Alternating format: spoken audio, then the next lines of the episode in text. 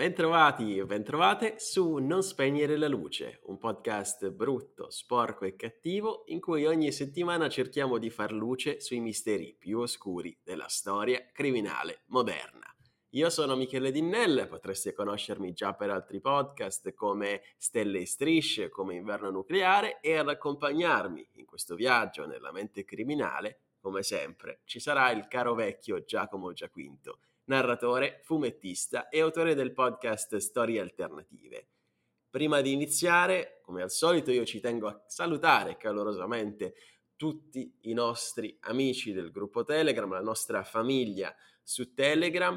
E che dirvi allora, ragazzi? Se state valutando da tempo di unirvi a questo benedetto gruppo, è il momento di farlo, perché noi vi stiamo aspettando, non aspettiamo altro che conoscervi, che sapere le vostre storie, sapere da dove ci ascoltate, come ci avete scoperti, qual è il vostro episodio preferito, qual è la vostra partita IVA, il vostro IBAN, insomma dateci i vostri dati sensibili e noi saremo contenti di custodirli e unitevi a questo gruppo, insomma il link come al solito è in descrizione. Siamo super contenti di conoscervi uno ad uno, di dare un nome e una faccia ai nostri ascoltatori e quindi venite a discutere con noi ogni settimana la nuova puntata che uscirà, compresa questa.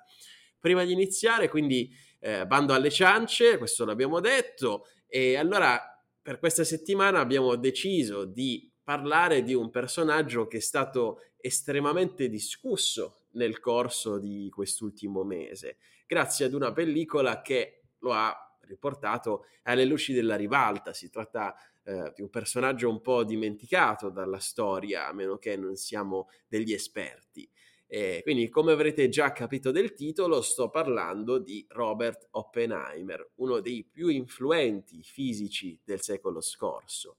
I suoi contributi in campo scientifico si ritrovano soprattutto nel contesto della meccanica quantistica. Fu infatti il primo a capire l'effetto tunnel quantistico, ad avvicinarsi alla scoperta del positrone, a formulare teorie sulle piogge di raggi cosmici e a verificare il collasso di grandi stelle causato dalla forza di gravità.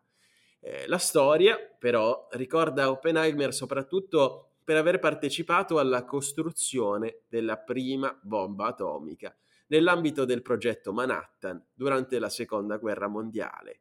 In seguito allo scoppio delle bombe di Hiroshima e Nagasaki, Oppenheimer finì in preda a crisi di coscienza che lo indussero successivamente a rifiutarsi di lavorare sulla bomba all'idrogeno, la famosa bomba N. Ma in tanti di voi a questo punto si saranno chiesti, guardando il film, o si staranno chiedendo, ascoltando questa puntata, chi è stato davvero Robert Oppenheimer? Un genio freddo e calcolatore oppure un uomo dal cuore pulsante? E allora chi meglio per raccontarci la sua biografia del nostro esperto di cinema, Giacomo Giaquinto. Ciao Michele, ciao a tutti gli amici, le amiche, gli amico di Non spegnere la luce, indipendentemente dal genere in cui vi identifichiate. Ne approfitto ovviamente anch'io per ringraziare tutti voi, per ringraziare ovviamente anche gli haters, perché haters equivale a parlarne a proposito di cinema e a proposito di un grande film che è The Wolf of Wall Street, straordinario Leonardo DiCaprio, Joan Hill, soprattutto perché non viene mai citato per quel film, ma è mostruoso, magnifico secondo me in quel film, per uno che veniva dalla commedia e dalla commedia americana di un certo tipo. Su Netflix trovate Superbad, che è stato il suo esordio cinematografico, vi fa capire l'evoluzione di questo straordinario attore. Scusatemi, io divago, sono in un periodo dove divago che è una bellezza, ma detto questo, grazie a tutti voi. Come dicevano in The Wolf of Wall Street, l'importante è che se ne parli, che non esiste pubblicità positiva o negativa, e questo ce lo insegna la storia, e anche se la storia ci ha insegnato diverse cose. Michele ha detto una cosa giustissima, e so che questo potrebbe suscitare anche dei dissidi, dei dissensi più che altro, ovvero un personaggio che è stato dimenticato sotto un certo aspetto dalla storia, ed è vero. Adesso in tanti sono tornati sul carro di Oppenheimer, della memoria di Oppenheimer, grazie allo strabiliante lavoro del più grande regista forse della sua generazione, ma questa è una questione di gusti, ovvero Christopher Nolan. Ma effettivamente è vero. Michele ha detto in apertura una persona che ha cambiato la percezione della fisica, uno dei fisici più influenti del suo periodo, considerando che siamo nello stesso periodo di Albert Einstein, per esempio. Ma proviamo a porre l'accento su una domanda diversa.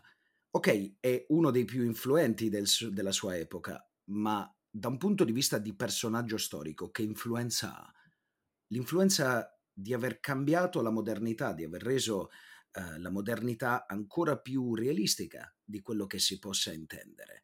E non parliamo solamente del progetto Manhattan, non parliamo solamente di Hiroshima e Nagasaki, e non parliamo solamente di un personaggio che grazie alla sua intelligenza, grazie al suo essere un prodigio, è riuscito non a raccontare la storia, ma a modificare la storia, a cambiarla totalmente e per sempre. E questa narrazione non può che iniziare con questa frase, tratta ovviamente dal film Oppenheimer, che immaginiamo un futuro e immaginarlo ci inorridisce. Non la temeranno finché non la capiranno e non la capiranno finché non l'avranno usata. La teoria arriva fino a un certo punto. Ci meritiamo fiducia per un'arma simile, ma non abbiamo scelta.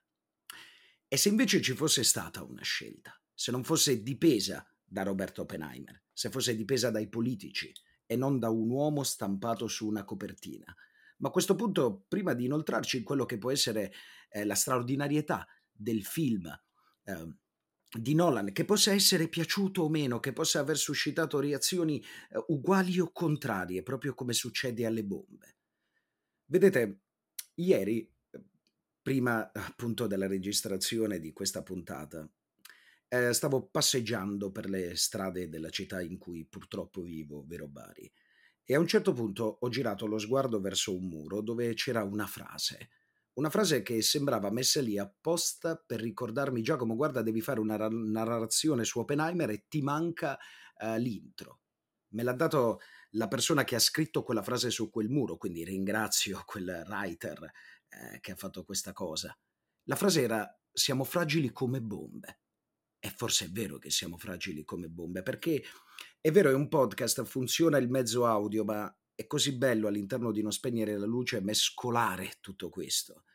Pensate che la copertina del primo numero di Physics Today, che è tra i periodici più importanti al mondo per la fisica, dal 1948 a oggi, presenta una foto del cappello di J. Robert Oppenheimer, che è appoggiato su un ciclotrone, che è quella macchina che viene usata per accelerare i fasci di particelle.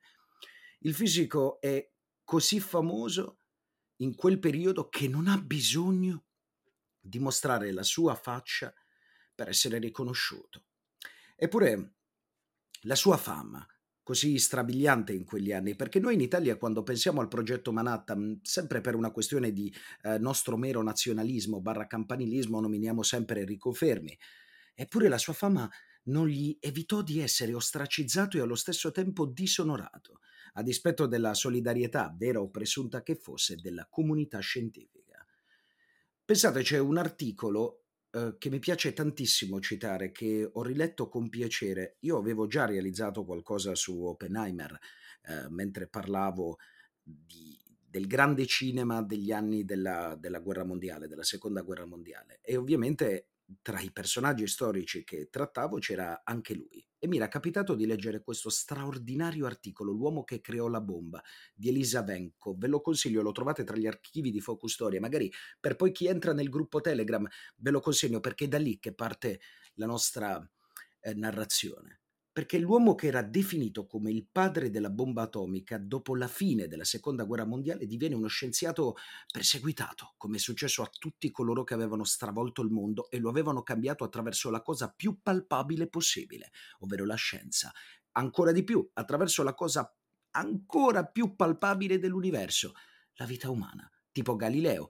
Non per nulla Bertolt Brecht, che si ispira alla sua vicenda per iscrivere il suo testo teatrale Vita di Galileo, si ispira proprio alla vita di Oppenheimer, così spesso messi a confronto anche nel film, anche in alcune puntate di The Big Bang Theory, per chiunque di voi lo abbia visto, perché alla fine le storie sono tutte simili, come abbiamo sempre detto in Non spegnere la luce, e noi abbiamo il dovere morale di raccontarla, non come agglomerato di informazioni, come ha detto qualcuno. Anzi, ancora più precisamente, secondo Kay Bird e Martin Sherwin, che sono i vincitori del premio Pulitzer per un saggio chiamato American Prometheus: The Triumph and the Tragedy of Robert Oppenheimer, coloro che gli hanno dato questa accezione quasi alla Mary Shelley di moderno Prometeo, il trattato, questo saggio su cui è basato il film di Nolan, Oppenheimer fu davvero un nuovo Prometeo. Qualcuno, cioè, che come il celebre eroe della mitologia greca è stato punito per aver donato agli uomini il fuoco, pagò il fatto di aver consegnato all'umanità un'invenzione che avrebbe cambiato il corso della storia. Ma chi era Robert Oppenheimer? È nato nell'aprile del 1904 a New York da una famiglia tedesca di origini ebraiche. Già capite che questo terzetto America, origini tedesche e ebraiche all'interno della Seconda Guerra Mondiale, hanno assolutamente un grandissimo valore. Sin da bambino spicca per la sua intelligenza e soprattutto, e questo sì che è importante e si vede benissimo nel film, per la vasta gamma dei suoi interessi, che fossero la scienza ma così come la poesia, le lingue straniere, considerate che ne imparò 6, incluso il sanscrito, alla mineralogia, di cui divenne così esperto che venne addirittura ammesso al Mineralogical Club di New York all'età di 12 anni. Nel 1925 consegue una laurea in fisica ad Harvard, a cui segue un dottorato a Gottinga in Germania nel 1927, perché vuole imparare dai migliori, ma non i migliori nel campo teorico, i migliori nel sapersi ribellare alle coscienze della scienza. Rientra negli Stati Uniti nel 1929 dopo aver assistito, pensate un po', all'ascesa di Adolf Hitler in Europa, ma anche alla rovina che era stata portata agli americani dalla Grande Depressione, perché se non avete capito l'anno ve lo ripeto, 1929, un anno in cui cambia tutto, il primo che Robert Oppenheimer vive.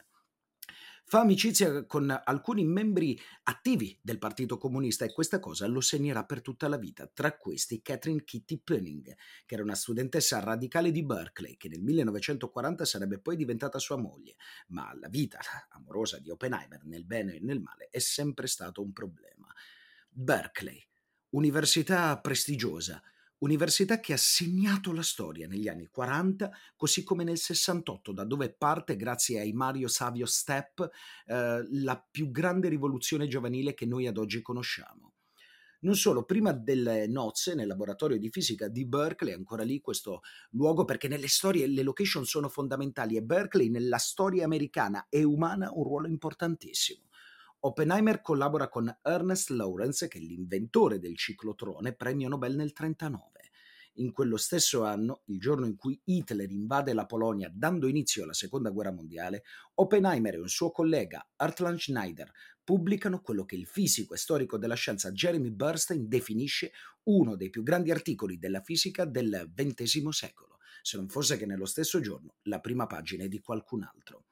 I due autori si chiedevano che cosa sarebbe successo a una stella molto grande che avesse iniziato a consumarsi avendo esaurito il suo carburante.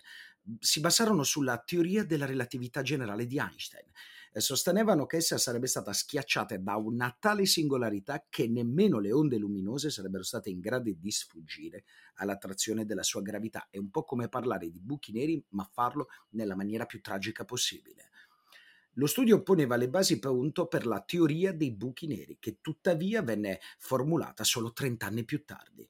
Va detto però che gli articoli di Oppenheimer erano così difficili da comprendere per gli esperti. Usava formule matematiche complesse per dimostrare i propri principi fisici, non il massimo nella comunicazione, ma a volte commetteva degli errori perché andava sempre di fretta, perché la sua mente era un treno.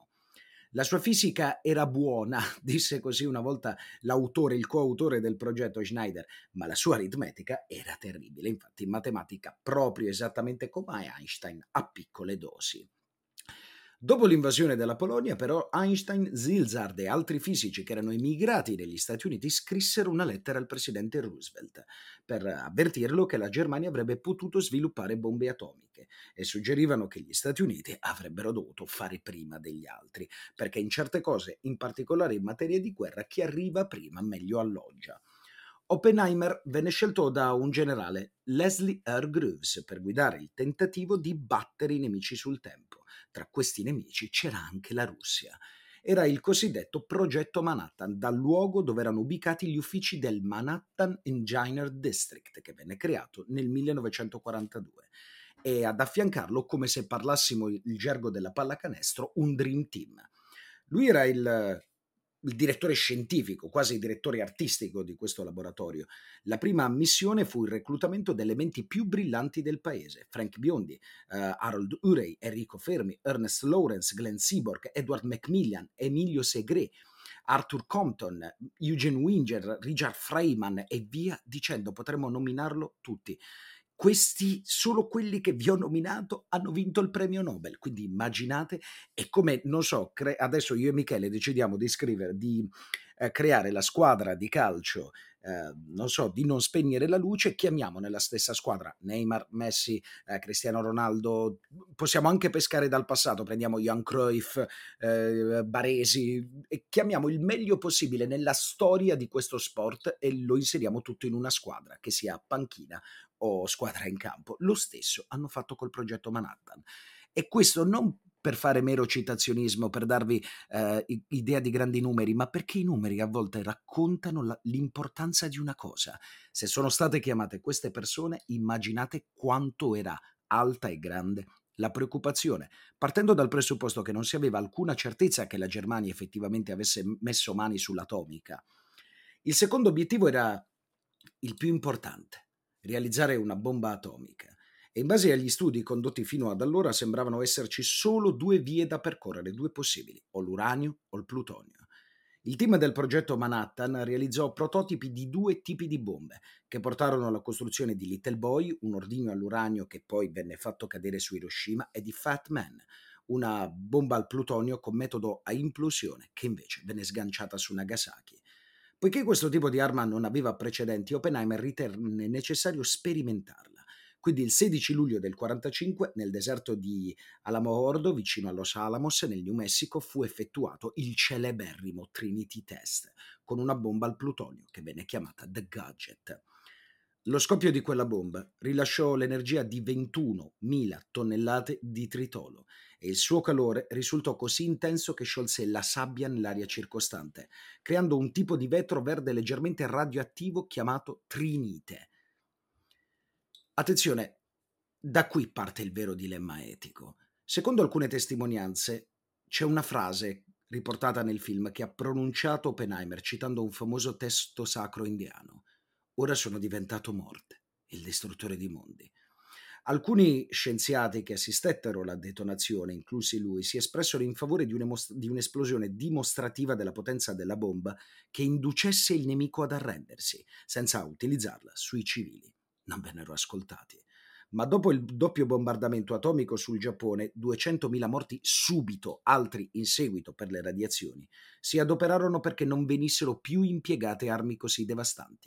Nel 1945, sulla Saturday Review of Literature, Oppenheimer scrisse che le armi nucleari erano strumenti di aggressione, di sorpresa, di terrore, e l'atomica l'espressione della cattiveria e dell'inumanità della guerra moderna.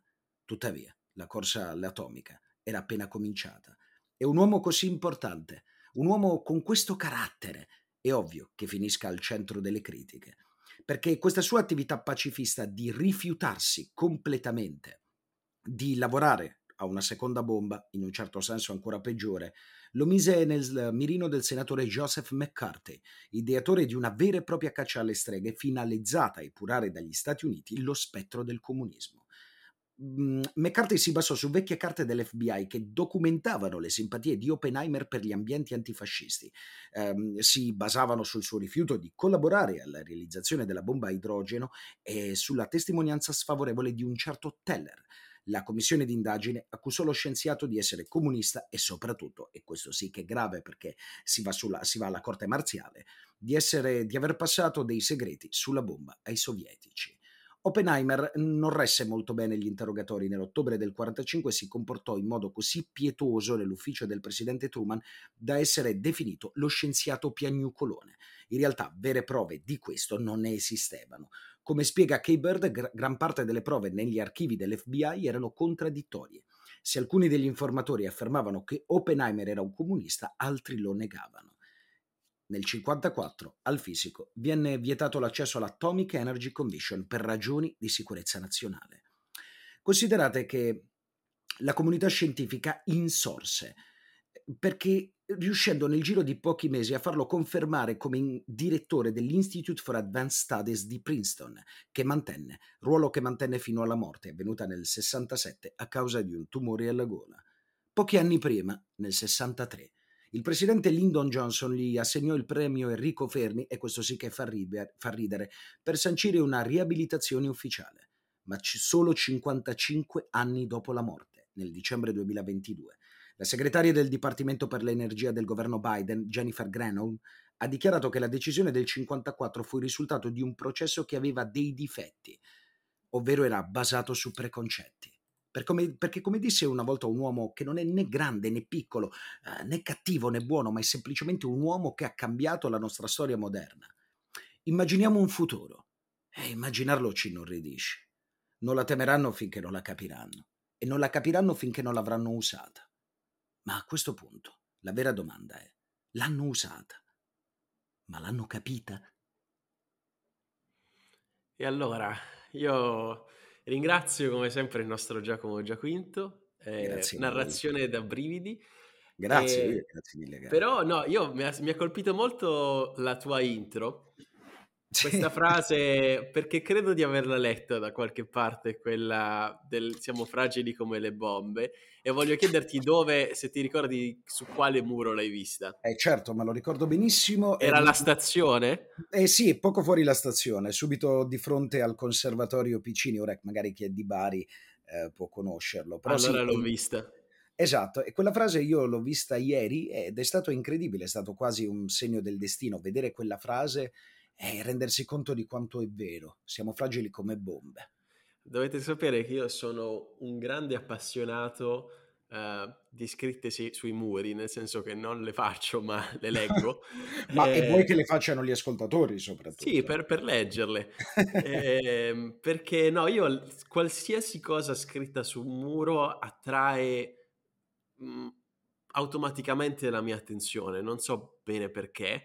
Però io le leggo tutte, sappiatelo che qualsiasi cosa scrivete io la leggerò, è vero, e alcune mi colpiscono, quindi questa la ricordavo effettivamente perché non è neanche lontano troppo da dove vivevo a Bari, quindi sicuramente mi è capitato di passarci. Certo. E no, quindi ragazzi, non è un caso che io vi dica scrivete una recensione sui muri, perché proprio fa parte del mio piccolo mondo questa cosa di essere appassionato alle scritte che leggo.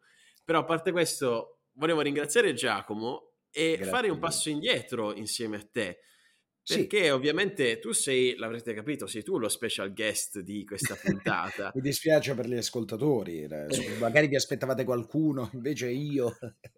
E allora innanzitutto io voglio sapere la tua opinione sul film di Nolan. Voglio iniziare con il botto, perché devi sapere che io con questo regista non te l'ho anticipato neanche prima di registrare, io ho un rapporto di odio e di amore, perché ci sono dei film suoi che mi sono piaciuti tantissimo, mi portano nel cuore, ed altri che invece mi hanno lasciato indifferente. E, tra l'altro, penso che il primo film, vi racconto questa chicca, che io abbia mai guardato negli Stati Uniti è stato proprio un film di Nolan, e cioè il suo Cavaliere Oscuro del 2012. Io quell'estate ero a New York e quindi sono andato a vederlo, e un film tra l'altro maledetto per tanti motivi che noi abbiamo già avuto modo di raccontare nella puntata su Heath Ledger, ma questo ci siamo dimenticati di dirlo anche per il fatto che proprio qualche giorno dopo averlo guardato quell'estate, io lo guardai a luglio, ci fu un mass shooting molto molto violento, certo. Credo che fosse il 20 luglio, sono andato a cercarlo su Wikipedia, il 20 luglio del 2012 in Colorado ci fu questo mass shooting all'interno di un cinema in cui stavano proiettando il Cavaliere Oscuro in sala, e quindi insomma Lo ricordo ahimè molto bene. Questo è il mio primo approccio con Nolan. Ovviamente avevo già guardato Batman Begins, ma il primo approccio negli Stati Uniti. E il secondo film che ho guardato negli Stati Uniti è stato proprio Oppenheimer. E quindi abbiamo questi corsi e ricorsi storici. Beh, la storia del cinema insegna che a un certo punto tutto ritorna, quindi esatto. È anche normale, e soprattutto lo insegna la poetica di Nolan, quindi è perfettamente in linea con quello che è la sua concezione del cinema e del tempo, se vogliamo. E di questo ne parleremo, però io intanto voglio sapere la tua opinione specificamente su Oppenheimer. Allora, vabbè, io di solito quando guardo un film, soprattutto, cioè a meno che non stia vedendo un cinepanettone o comunque un film diciamo cui non devo stare troppo a ragionarci, quale sia una qualsiasi commedia natalizia, cerco sempre di analizzare il film da diversi punti di vista, ma non perché io voglia sembrare il grande esperto di cinema, ma semplicemente perché ci sono dei registi, non so, che siano Nolan, Fincher, Jodorowsky, Damien Chazelle, Anderson, ci sono registi che fanno dei loro marchi di fabbrica la vera poetica di un film. Allora io sono abbastanza combattuto su Oppenheimer, che ho visto 2 volte da quando è uscito, una in italiano e una in inglese, e ho questa teoria un po' che in realtà nel mio caso fa molto poco testo, perché è la mia teoria su metà dei film di Nolan. Quindi io adoro Christopher Nolan, ritengo che sia il regista, e vi parlo di regista nel senso più tecnico del termine, quindi come figura del cinema e non figura aleatoria di persona che vuole raccontare una storia attraverso la settima arte. Credo che Nolan sia effettivamente un regista straordinario. Partiamo dai problemi del film, o meglio, quello che a me non è piaciuto, non i problemi del film. Ora voi potete essere o non essere in accordo con me, ovviamente, ma è un film di uomini per uomini, come tutti i film di Christopher Nolan, a partire da Memento, arrivando a Batman, arrivando a Interstellar e via dicendo. Cioè, come al solito nei film di Nolan, il ruolo femminile, nonostante non ne debba parlare io perché sono un uomo, però è giusto per darvi l'idea maggiore di quello che accade all'interno dei suoi film, i personaggi femminili occupano sempre un ruolo estremamente marginale. Anche in Oppenheimer le 2 donne principali del film, nonostante la moglie di Oppenheimer sia assegnata una delle scene più fighe secondo me del film durante l'interrogatorio, se ci sono o non ci sono è perfettamente uguale il film, cioè non cambia assolutamente niente. Se voi provate a vedere Oppenheimer togliendo le parti femminili importanti, vi renderete conto che non cambia assolutamente nulla alla trama del film, che possa essere una rivisitazione storica, che possa essere un film di fantascienza, anche perché Nolan ha attraversato quanti più generi possibili, dal thriller a film di formazione, al fantasy, al mondo supereroistico e via dicendo. Quindi questi sono i problemi del film, secondo me. La sceneggiatura, come viene diciamo attraversata la trama in questa epoca dove si cerca di raccontare in ogni modo l'umanità, ma l'umanità sotto ogni punto di vista.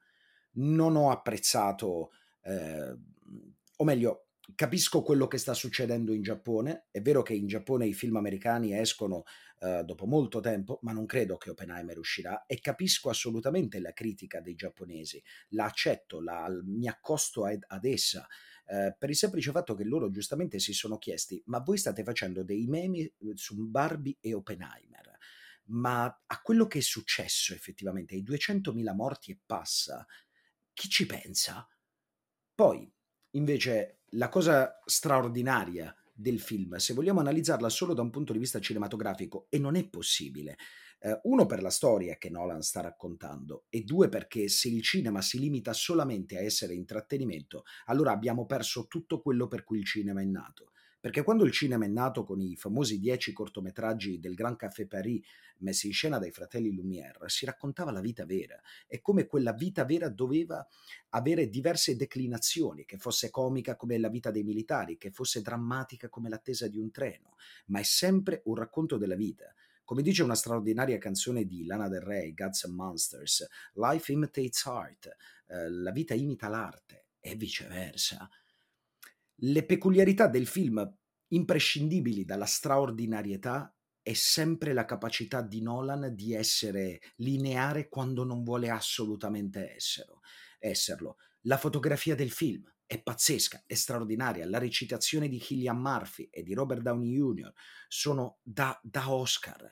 Il semplice fatto che Cillian Murphy dica pochissime parole, pochissime battute, molte delle quali diventeranno emblematiche, e riesca a parlare semplicemente con lo sguardo, come sanno fare i grandi attori, la dice lunga sul suo talento, che va ben oltre Peaky Blinders. La capacità di Robert Downey Jr. di maturare come personaggio all'interno delle 3 ore di film è straordinaria, semplicemente con uno sguardo. Per chi ha visto il film, vi parlo delle scene finali, quando lui scopre di non poter diventare senatore a causa dell'intervento di John Fitzgerald Kennedy, che cosa succede? Con uno sguardo vi fa capire il cambio repentino dell'attore e del personaggio. In questo il film è straordinario, ma la cosa per cui questo film, a mio parere, andrà agli Oscar è l'utilizzo del suono. Ancora una volta, come era accaduto nel Cavaliere Oscuro, ovviamente parlo del secondo film, perché a volte c'è un po' di confusione su Cavaliere Oscuro, si crede sia tutta la saga, no, è semplicemente il titolo del secondo film, The Dark Knight. Lo scomponimento del suono, cioè l'importanza che viene data alla musica e in generale al rumore all'interno dei film di Nolan. Ricordatevi nel Cavaliere Oscuro la celebre scena dell'uscita di Joker dall'ospedale. Lo sfondo è tutto bianco, nonostante ci sia la parvenza di una distruzione, infatti poi lo sfondo diventa tutto su colori scuri.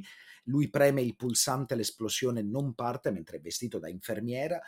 E a un certo punto parte. La stessa cosa accade in Oppenheimer, con la scena dei piedi che battono, degli applausi, la scena della bomba e del test del Trinity Test, con il rumore che arriva successivamente alle reazioni. Cioè, se noi dobbiamo scegliere un vero protagonista di questo film, ok, è Robert Oppenheimer perché la storia vuole questo e esigenze di trama vogliono questo, ma il vero protagonista del film è il rumore. E in questo il film è magnifico. Sono molto d'accordo su questo. Fotografia, sound, colonna sonora, montaggio sonoro 20+, cioè se esiste, sì. se si potessero dare gli Oscar piuttosto che postumi, come è accaduto con Heath Ledger, prematuri, fuori dalla sala, io avrei detto a coloro che hanno montato il suono di Oppenheimer: tenete, questo è vostro, potete andare a casa, grazie. Tra l'altro pellicola analogica, non c'è CGI, non ci sono effetti speciali, e quindi è la prima volta che viene filmata un'esplosione atomica in pellicola. E sono d'accordo anche sul cast, un cast stellare. Secondo me non è scontata, non è randomica, volevo dire, la scelta di Cillian Murphy come protagonista per il ruolo di Oppenheimer, perché a parte che gli somigliava in maniera impressionante, assolutamente. Però sono d'accordo anche con quello che dicevi nella prima parte del tuo intervento per quanto riguarda quello che non ti è piaciuto, perché è vero che Cillian Murphy era già un pupillo di Nolan, noi lo abbiamo già visto senza saperlo, perché io non ricordavo questo dettaglio, sì. Noi l'abbiamo già visto in Batman Begins, cioè, che ma anche citavo prima. In tutti e tre i Batman. Tutti e tre, sì, però per la prima volta in Batman Begins, per dire che è un attore che lavora con Nolan da tantissimi anni, cioè certo. 15 anni ormai, e lui faceva Scarecrow, faceva lo Spaventapasseri. Esatto. Irriconoscibile, tra l'altro, perché aveva i capelli più lunghi, non l'avrei mai detto onestamente, sì, questo viso ancora sano, non ancora distrutto, diciamo, cioè che non aveva ancora assunto, tormentato, diciamo non ancora tormentato quel tormento. però io dico che Cillian Murphy era l'attore giusto, però non gli hanno fatto fare Oppenheimer nella prima parte del film. Il problema è che gli hanno fatto fare Peaky Blinders, perché secondo me, e lasciami dire questa cosa, Giacomo, secondo me, io sono arrivato a guardare questa pellicola con grandissimo hype, un po' perché sono comunque fan di alcuni film di Nolan, per esempio Interstellar è uno dei miei film più preferiti, mi è piaciuto molto anche Dunkirk, però e poi c'era anche l'hype, qui c'era il Barbenheimer negli Stati Uniti, tra l'altro ragazzi, vabbè, di questo ne parlerò dopo, però c'è stato un grandissimo hype, almeno qui, penso anche in Italia, però sono usciti in due momenti leggermente diversi Barbie e Oppenheimer, certo. Invece qui sono usciti la stessa settimana, a luglio, quindi io l'avevo visto in anteprima, mentre ancora in Italia non era uscito, ho dovuto aspettare un mese per parlarne, quindi eccoci qui che lo facciamo adesso, è stata una tortura per me, però sono arrivato, tutto questo per dire che sono arrivato con grandi aspettative a vederlo.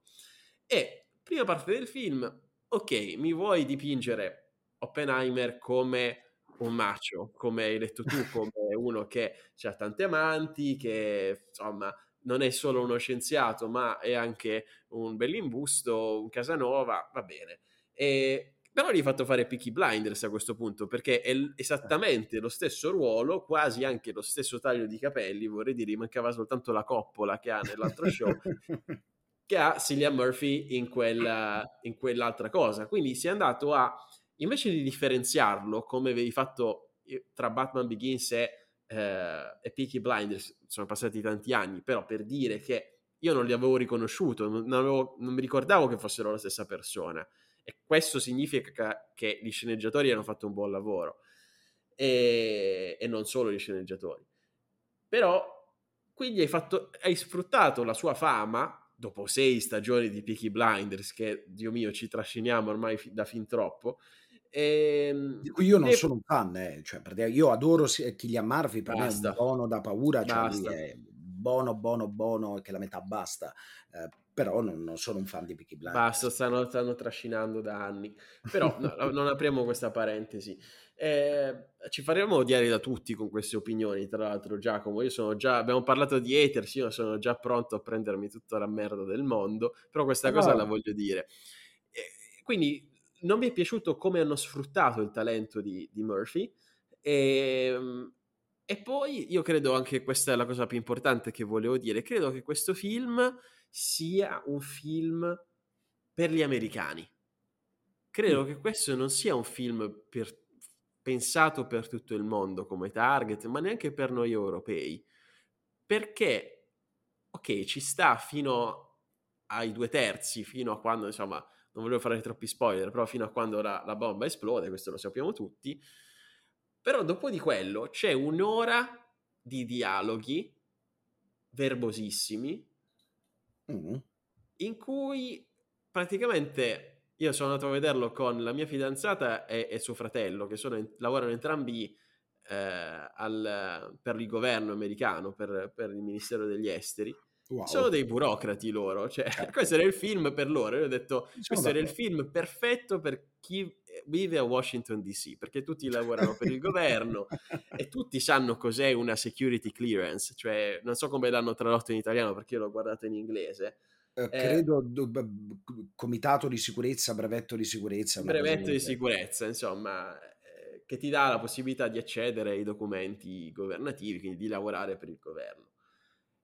Quindi DC è la città perfetta in cui tutti sapevano che cos'è una security clearance, però pensaci, c'è un'ora di film su 3 è dedicata a un tizio che non è che non sa se andrà in prigione o no, semplicemente non sa se avrà la sua security clearance, che vabbè ci sta, però confrontato a centinaia di migliaia di persone che sono morte in Giappone, a me ha fatto, cioè, ha creato un cortocircuito. Io ho detto, ragazzi, non mi avete fatto vedere, e va bene, è stata una scelta stilistica quella di non far vedere l'impatto dell'esplosione vera, poi ne parleremo, però confrontate con tutte le vite di quelle persone che sono morte, se Oppenheimer ottiene o meno di nuovo la sua security clearance, posso dire che non me ne frega niente, o comunque me ne frega relativamente poco, e spendere un'ora di film per parlare solo di questo a me ha fatto cadere un po' le braccia, onestamente, quindi sono uscito dalla sala molto deluso, Anche se devo dire che per tutti i motivi che hai elencato tu, Giacomo, e non voglio monopolizzare la conversazione solo sul gradimento del film perché c'è tanto altro, a me insomma mi è sembrata un'occasione sprecata. Ma guarda, io non credo che, come in generale i film di Nolan, oddio, forse se escludiamo l'ultimo Batman, The Dark Knight Rises, io credo che Nolan non abbia mai fatto un film perché piacesse. Credo che il vero difetto di questo film sia l'ennesima riprova che l'America, come al solito, giustifica a se stessa i grandi danni che ha commesso da un punto di vista storico. Cioè, essendo patria comune del capitalismo, giustifica a se stesso, ma non ascolta se quella giustificazione è stata accolta o meno. Cioè, è come se io dovessi venire da te, Michele, ho ucciso un tuo parente, così ovviamente si scherza, ragazzi, tranquilli, ho ucciso un tuo parente e poi a me stesso faccio, no vabbè, ma io l'ho ucciso, ma in realtà aveva un fine storico, sì, è assolutamente questa la cosa. L'ho ucciso perché altrimenti lui avrebbe iniziato a uccidere me. Esatto, ma no, non c'erano prove che ti avrebbe ucciso, no, non mi interessa, io avevo questo dubbio, Michele, della tua opinione non mi interessa proprio, io ho deciso che lo dovevo uccidere, l'ho ucciso. Ecco, questi e poi perdiamo un'ora di tempo a parlare, a giustificare il motivo per cui l'hai ucciso, piuttosto che parlare del fatto che sia morta una persona. Esatto, questa è l'America e questo è il vero problema, secondo me, del film di Oppenheimer. E questo ha un nome, questo concetto, si chiama eccezionalismo americano. Esatto. Cioè, ci scrivono anche dei libri a riguardo, cioè il fatto che loro si sentano, rispetto al corso della storia, si sentano un'eccezione felice, si sentano che insomma le regole della storia non si applichino a loro, e per questo dico che è un film fatto per gli americani e non per il resto del mondo, compresi noi europei, d'accordo, che siamo vicini comunque alla cultura americana, siamo allineati, ma facciamo fatica a capirlo, di questo ne parliamo anche.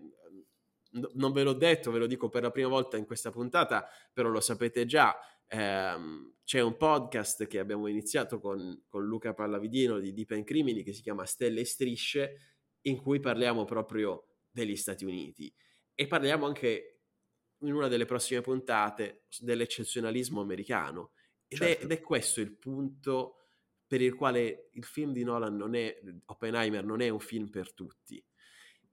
Però, a parte le opinioni personali, io vorrei provare, se non hai altro da contribuire alla discussione, Giacomo, non voglio toglierti la parola. No, ma figurati, anche perché penso di aver detto anche troppo su cosa ne penso del film di Nolan. Un film che da un punto di vista tecnico non ha rivali, da tutti gli altri punti di vista parliamone. Esatto, però io adesso voglio parlare anche, voglio provare a fare un'analisi dei punti chiave del film. Sì. L'ho detto, io l'ho trovato un film estremamente politico, ma capisco che fosse anche importante sottolineare la tensione interna agli Stati Uniti di quegli anni. E quindi parliamo insieme per un attimo di che cos'era il fenomeno del maccartismo, se ce lo vuoi raccontare. Ma certo, Michele, ma guarda, in un certo senso ne abbiamo già parlato e adesso vi spiegherò perché. Abbiamo parlato di questo sensazionalismo legato agli Stati Uniti d'America. Sai qual è? Io, oddio, non ho mai vissuto in America, mi sono molto acculturato sulla storia americana, in particolare la loro letteratura, che trovo magnifica. Se pensate a, non so, Il Signore delle Mosche, se pensate a Furore di Steinbeck e via dicendo. Sai, il maccartismo può essere raccontato in 100 modi diversi, 200, 300, 400, via dicendo. Eppure nella mia testa, quando negli anni mi è capitato di raccontare questo fenomeno per applicarlo al punto di vista cinematografico, se pensiamo all'importanza della politica nel cinema americano, e questo per farvi arrivare al mio concetto, pensate a Il dottor Stranamore di Stanley Kubrick, o alla Lolita di Nabokov, sempre poi nella ripresa del film di Kubrick, quanto la censura, quando il codice imponeva determinate cose sui film. E la stessa cosa il maccartismo, ma non solo sul cinema, sulla vita delle persone. E a me piace descriverlo in due frasi.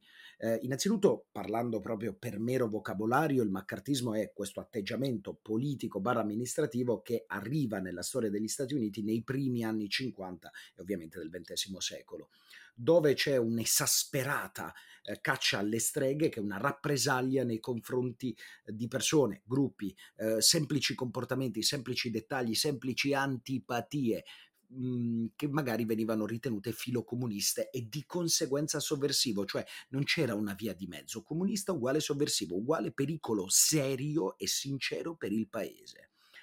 Ma questo sarebbe nulla, considerando che parliamo di storia degli Stati Uniti d'America, quindi di conseguenza di una popolazione che da sempre, diciamo, con le diversità a piccole dosi. A questo mi basterebbe suonarvi e cantarvi 41 Shots di Bruce Springsteen per farvelo capire. O Born in the USA, che è probabilmente la canzone più famosa, forse uno dei più famosi narratori degli Stati Uniti. Ma il maccartismo si può definire in due modi.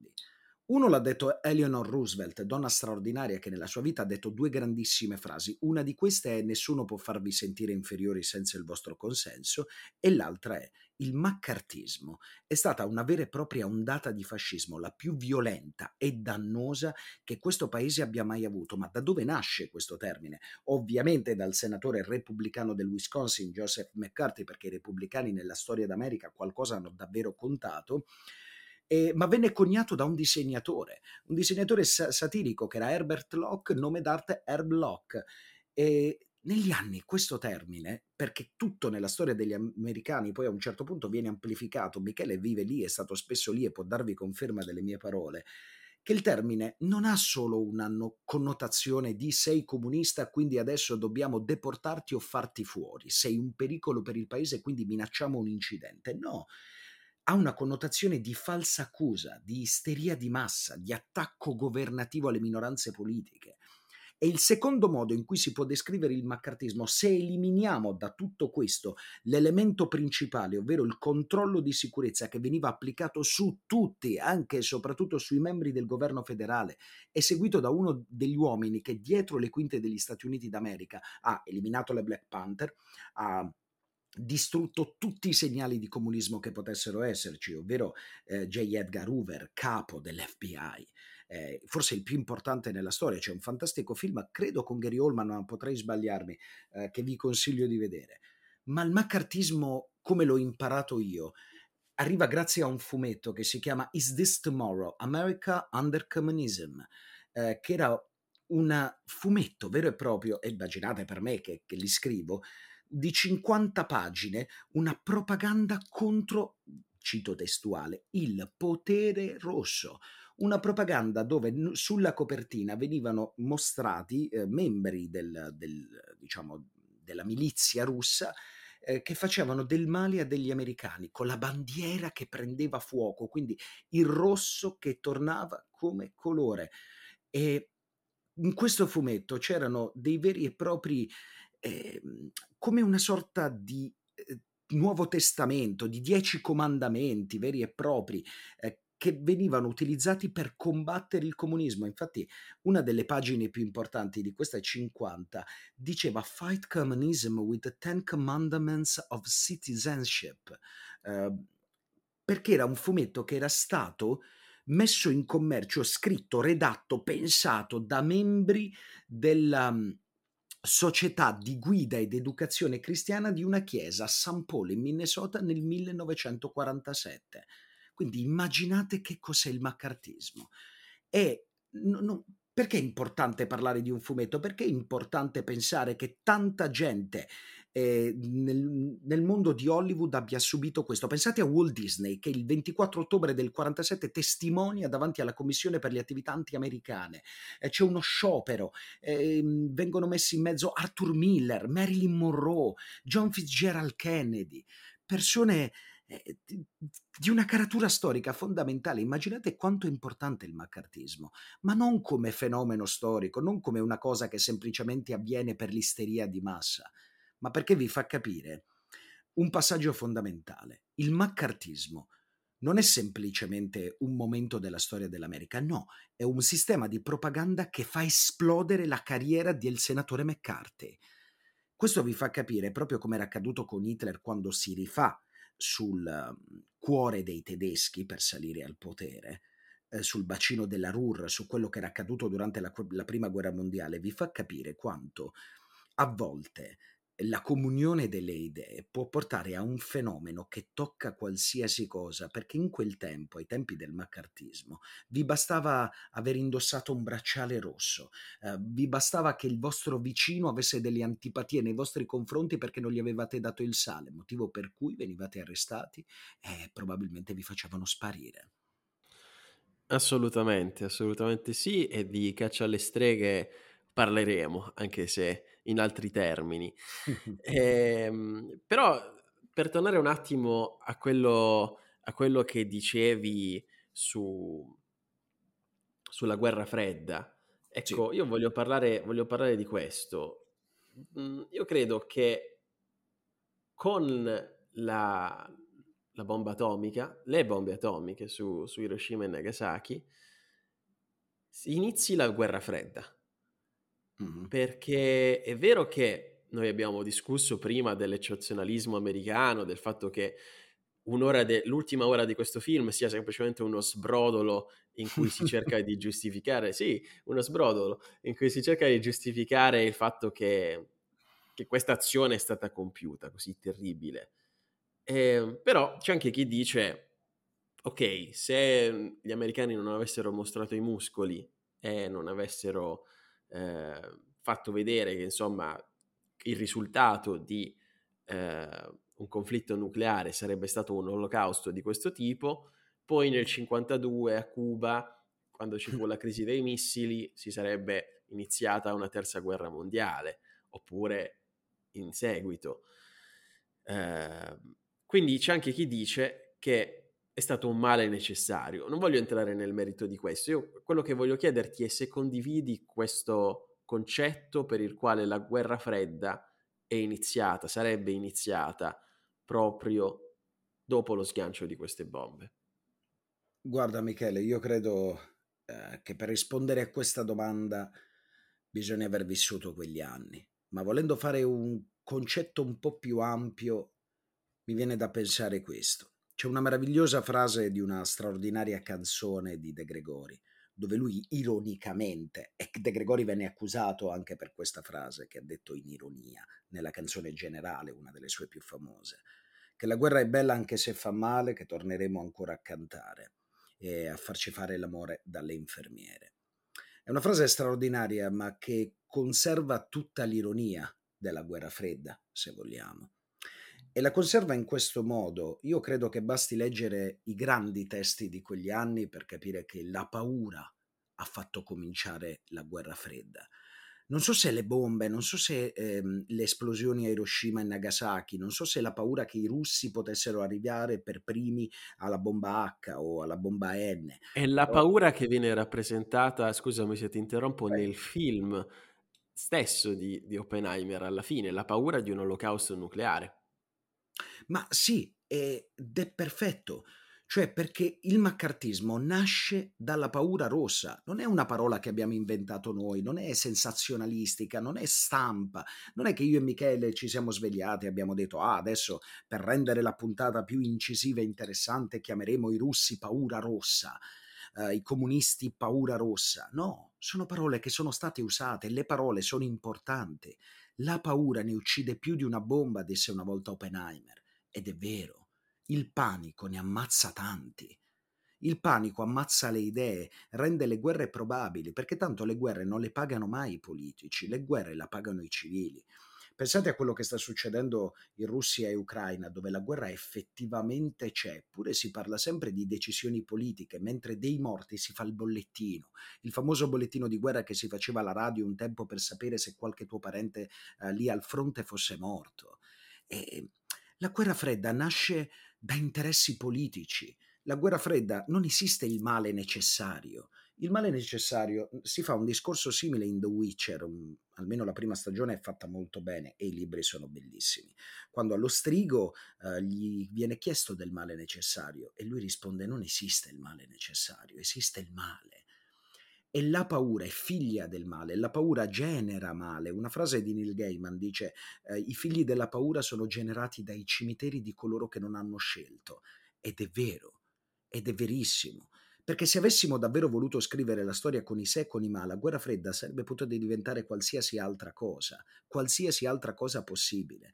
E invece, se analizziamo i grandi testi di quegli anni, ma proprio quelli più da intrattenimento, mica non ti sto parlando di libri di saggisti, di persone che hanno studiato la storia e quindi sanno tracciare un fulcro, ti parlo di persone come me e te, come coloro che ci ascoltano, perché non credo che ci stia ascoltando il massimo esperto della guerra fredda mondiale.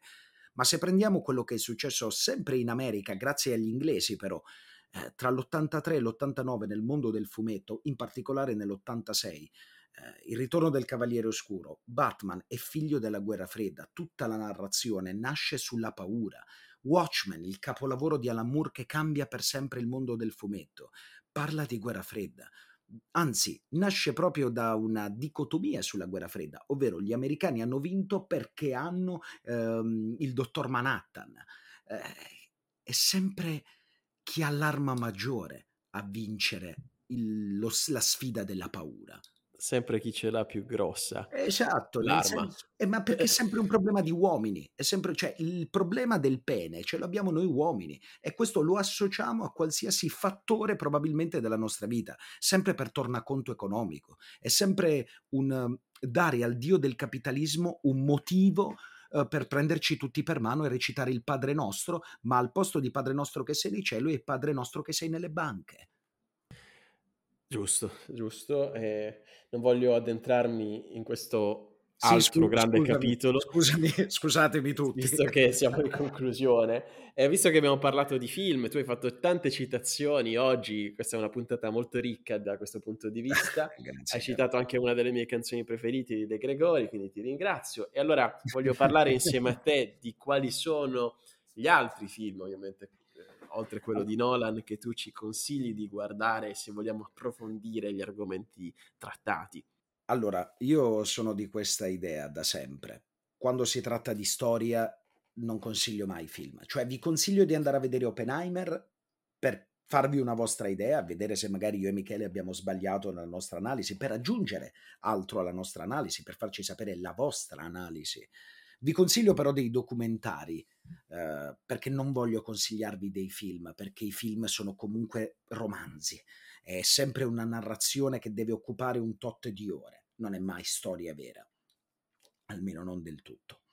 Come documentari vi consiglio To End All War su Sky, bellissimo, secondo me uno dei migliori documentari mai fatti da Sky, perché è un racconto crudo, nudo e senza bisogno di pietismi per raccontare uno dei peggiori momenti della storia mondiale, in cui probabilmente siamo tutti colpevoli. Poi a Compassionate Spy, che è un altro film, un altro documentario dove però si parla proprio del maccartismo dal punto di vista di Oppenheimer, cioè in che modo Oppenheimer ha vissuto i rapporti con i comunisti, tra cui suo fratello, quindi una figura fondamentale della sua vita. L'altra che vi consiglio, l'altro documentario, anzi i due ultimi documentari che vi consiglio sono uno bellissimo di Giuseppe Mussardo che trovate su YouTube, Physical Lunical, che è l'enigma di J. Robert Oppenheimer, Viaggio alla fine del tempo. E siccome parliamo di Christopher Nolan e quindi dell'uomo che con la poetica del tempo, insieme probabilmente a Truffaut, ha rivoluzionato il senso del cinema moderno, Truffaut molti anni prima di lui ovviamente, e infatti Truffaut è uno delle grandi fonti di ispirazione di Nolan. E l'altro che vi consiglio, bellissimo, lo trovate su Rai Play, il che è strano che la Rai sia riuscita a fare una cosa del genere senza dover per forza parlare di famiglie e madre, Storia della bomba atomica 1963, e il grandissimo Virgilio Sabel, che è uno dei più grandi documentaristi di sempre, che fa un'approfondita inchiesta su come si è evoluto il fattore bomba atomica. Ve lo consiglio, davvero bellissimo. E allora, Giacomo, siamo a un'ora di registrazione. Ti dico la verità, mi sarebbe piaciuto avere la possibilità di parlare molto più a lungo della filmografia di Nolan. Temo che dovremo fare una puntata a parte un giorno dedicata su questo. A lui, magari. Sì, perché c'è davvero troppo e c'è troppo poco tempo. Tu hai citato l'ossessione di Nolan per il tempo. Non voglio entrarci troppo nel merito. Anche perché ci vorrebbe un'altra ora. Esatto. Però voglio farti una domanda finale molto specifica. Sì. E cioè, secondo te, perché Nolan, dopo Tenet, dopo Dunkirk, ha deciso di raccontare questa storia nello specifico? Perché ha voluto parlare di Oppenheimer? Senti, io credo dipenda da due grandi fattori. Cerco di essere il più breve possibile perché rispondere a questa domanda vorrebbe dire analizzare tutta la carriera di Nolan, ma lo faccio nella mia mente, tranquilli, non vi tedierò fino a questo punto. Nolan comincia con un film in cui una frase, che in quel caso è un tatuaggio, ci dimostrano che lui sa fare il suo mestiere. Il film è Memento, la frase è Remember Sammy Jenkins. Sai, io credo che quando inizi la tua carriera puntando tutto sui ricordi, che sono la frammentazione del tempo, non la loro esattezza, perché è molto probabile che i ricordi non siano mai esatti. La memoria è in continuo mutamento, la memoria è ingannatoria, e questo lo sappiamo tutti, è scientificamente provato, è visibile. Ma sai, quando parti la tua carriera con i ricordi è normale che tu voglia raggiungere il tuo apice con un ricordo. Un ricordo inquinato, un ricordo che, come vediamo all'interno dello stesso film, attraverso il tempo, che è la base della poetica di Nolan, e per questo vi basta aver visto tipo Tenet, tipo Interstellar. Ma fate caso a una scena, proprio di Interstellar, la seconda più famosa dopo Le lacrime dello straordinario Matthew McConaughey. È il momento in cui la sua figlia gli chiede: perché mi avete chiamato Murphy come una cosa brutta? E lui le dice che non è una cosa brutta, ma vuol dire che tutte le cose che devono succedere succederanno. Notate che lì, in quella scena del film, la scena parte da un'inquadratura stretta e un mezzo busto che diventa pian piano un primo piano sui due protagonisti, e a un certo punto la telecamera si allarga, perché piano piano il ricordo della ragazza comincia a cambiare, da quello che ha sempre pensato a quello che effettivamente voleva dire suo padre. E questo è il motivo per cui, secondo me, Nolan ha deciso di fare Oppenheimer, perché noi abbiamo un ricordo chiuso all'interno di un primo piano, ovvero un fungo atomico sulle città di Hiroshima e Nagasaki. Ma pian piano iniziamo a scoprire la storia di un uomo che a un certo punto ha dei sensi di colpa, che probabilmente li aveva già primi, ma l'ambizione ha di gran lunga superato il suo talento, come cantava Fedez in una bella canzone, e a un certo punto la telecamera si allarga e non ci mostra più semplicemente il fungo atomico, ci mostra persone malate di paura rossa, ci mostra un uomo tormentato, distrutto, e nella fine ci mostra un uomo che parla con un altro grande e gli dice: forse abbiamo cambiato, ti ricordi quando abbiamo detto che potevamo distruggere a causa della reazione a catena tutto il mondo? Forse lo abbiamo fatto. E forse è lì che si ferma la telecamera, proprio come accade in Interstellar, nel momento in cui il ricordo, che in quel caso era il dialogo tra Albert Einstein e J. Robert Oppenheimer, si svela, esattamente nello stesso modo. E allora, su quale nota migliore concludere questo episodio? Io ringrazio il mio ospite e co-conduttore, Giacomo Giaquinto. E io ne approfitto per ringraziare l'uomo che rende tutto questo possibile, che apre il microfono per farmi parlare di cose che amo, in questo caso il cinema, in questo caso ancora una volta la carriera di Christopher Nolan, quindi ringrazio il padrone di casa, Michele Dinnell. E ringraziamo soprattutto voi che ci avete ascoltato per oltre un'ora, come sempre siete i veri eroi di questo podcast. E allora, Giacomo, prendimi per mano e facciamolo insieme ancora una volta. Ragazzi, voi non avete capito. Allora, abbiamo un problema io e voi, ve lo dico. Cioè, non recepite, c'è un muro, c'è una barriera. Voi dovete andare su il link nella descrizione di questo podcast e iscrivervi al gruppo Telegram. Venite a darci tutta la merda che volete, lasciate le recensioni negative, non mi interessa, ma l'importante è che ce lo diciate in faccia, se siete veri uomini e donne. Dicelo in faccia e poi ci vediamo, scegliete voi l'arma, la sciabola, il pugnale, il bazooka, quello che volete, facciamo, sai, lo showdown dei 10 passi e poi ci giriamo, non mi interessa, però noi vogliamo il vostro parere, quindi venite su Telegram a raccontarcelo e soprattutto andate su Spotify, su Apple Podcast e su entrambi, non solo uno dei due, perché io vi guardo, e lasciate una recensione a 5 stelline. Capito? No, io, no, caro, ero totalmente preso dal tuo discorso. Sì, ragazzi, fatelo, ma per un semplice motivo. Io cerco di essere meno violento. Questo è un podcast homemade, fatto da 2 persone che si sono stimate a un certo punto della loro vita, si sono scritte, ci siamo incontrati e abbiamo deciso di mettere su questa cosa. Per noi non abbiamo dietro una produzione, non abbiamo dietro niente. Fa tutto il lavoro Michele, io mi siedo davanti al mio microfono e registro. E per noi sapervi così vicino a noi, alle nostre vite, al nostro lavoro, al nostro amare le storie, è bello. E sapere che attraverso una recensione voi ci state dimostrando il vostro affetto grazie a 5 stelline, magari per qualcuno non vuol dire niente, ma posso garantirvi che per noi vuol dire tantissimo.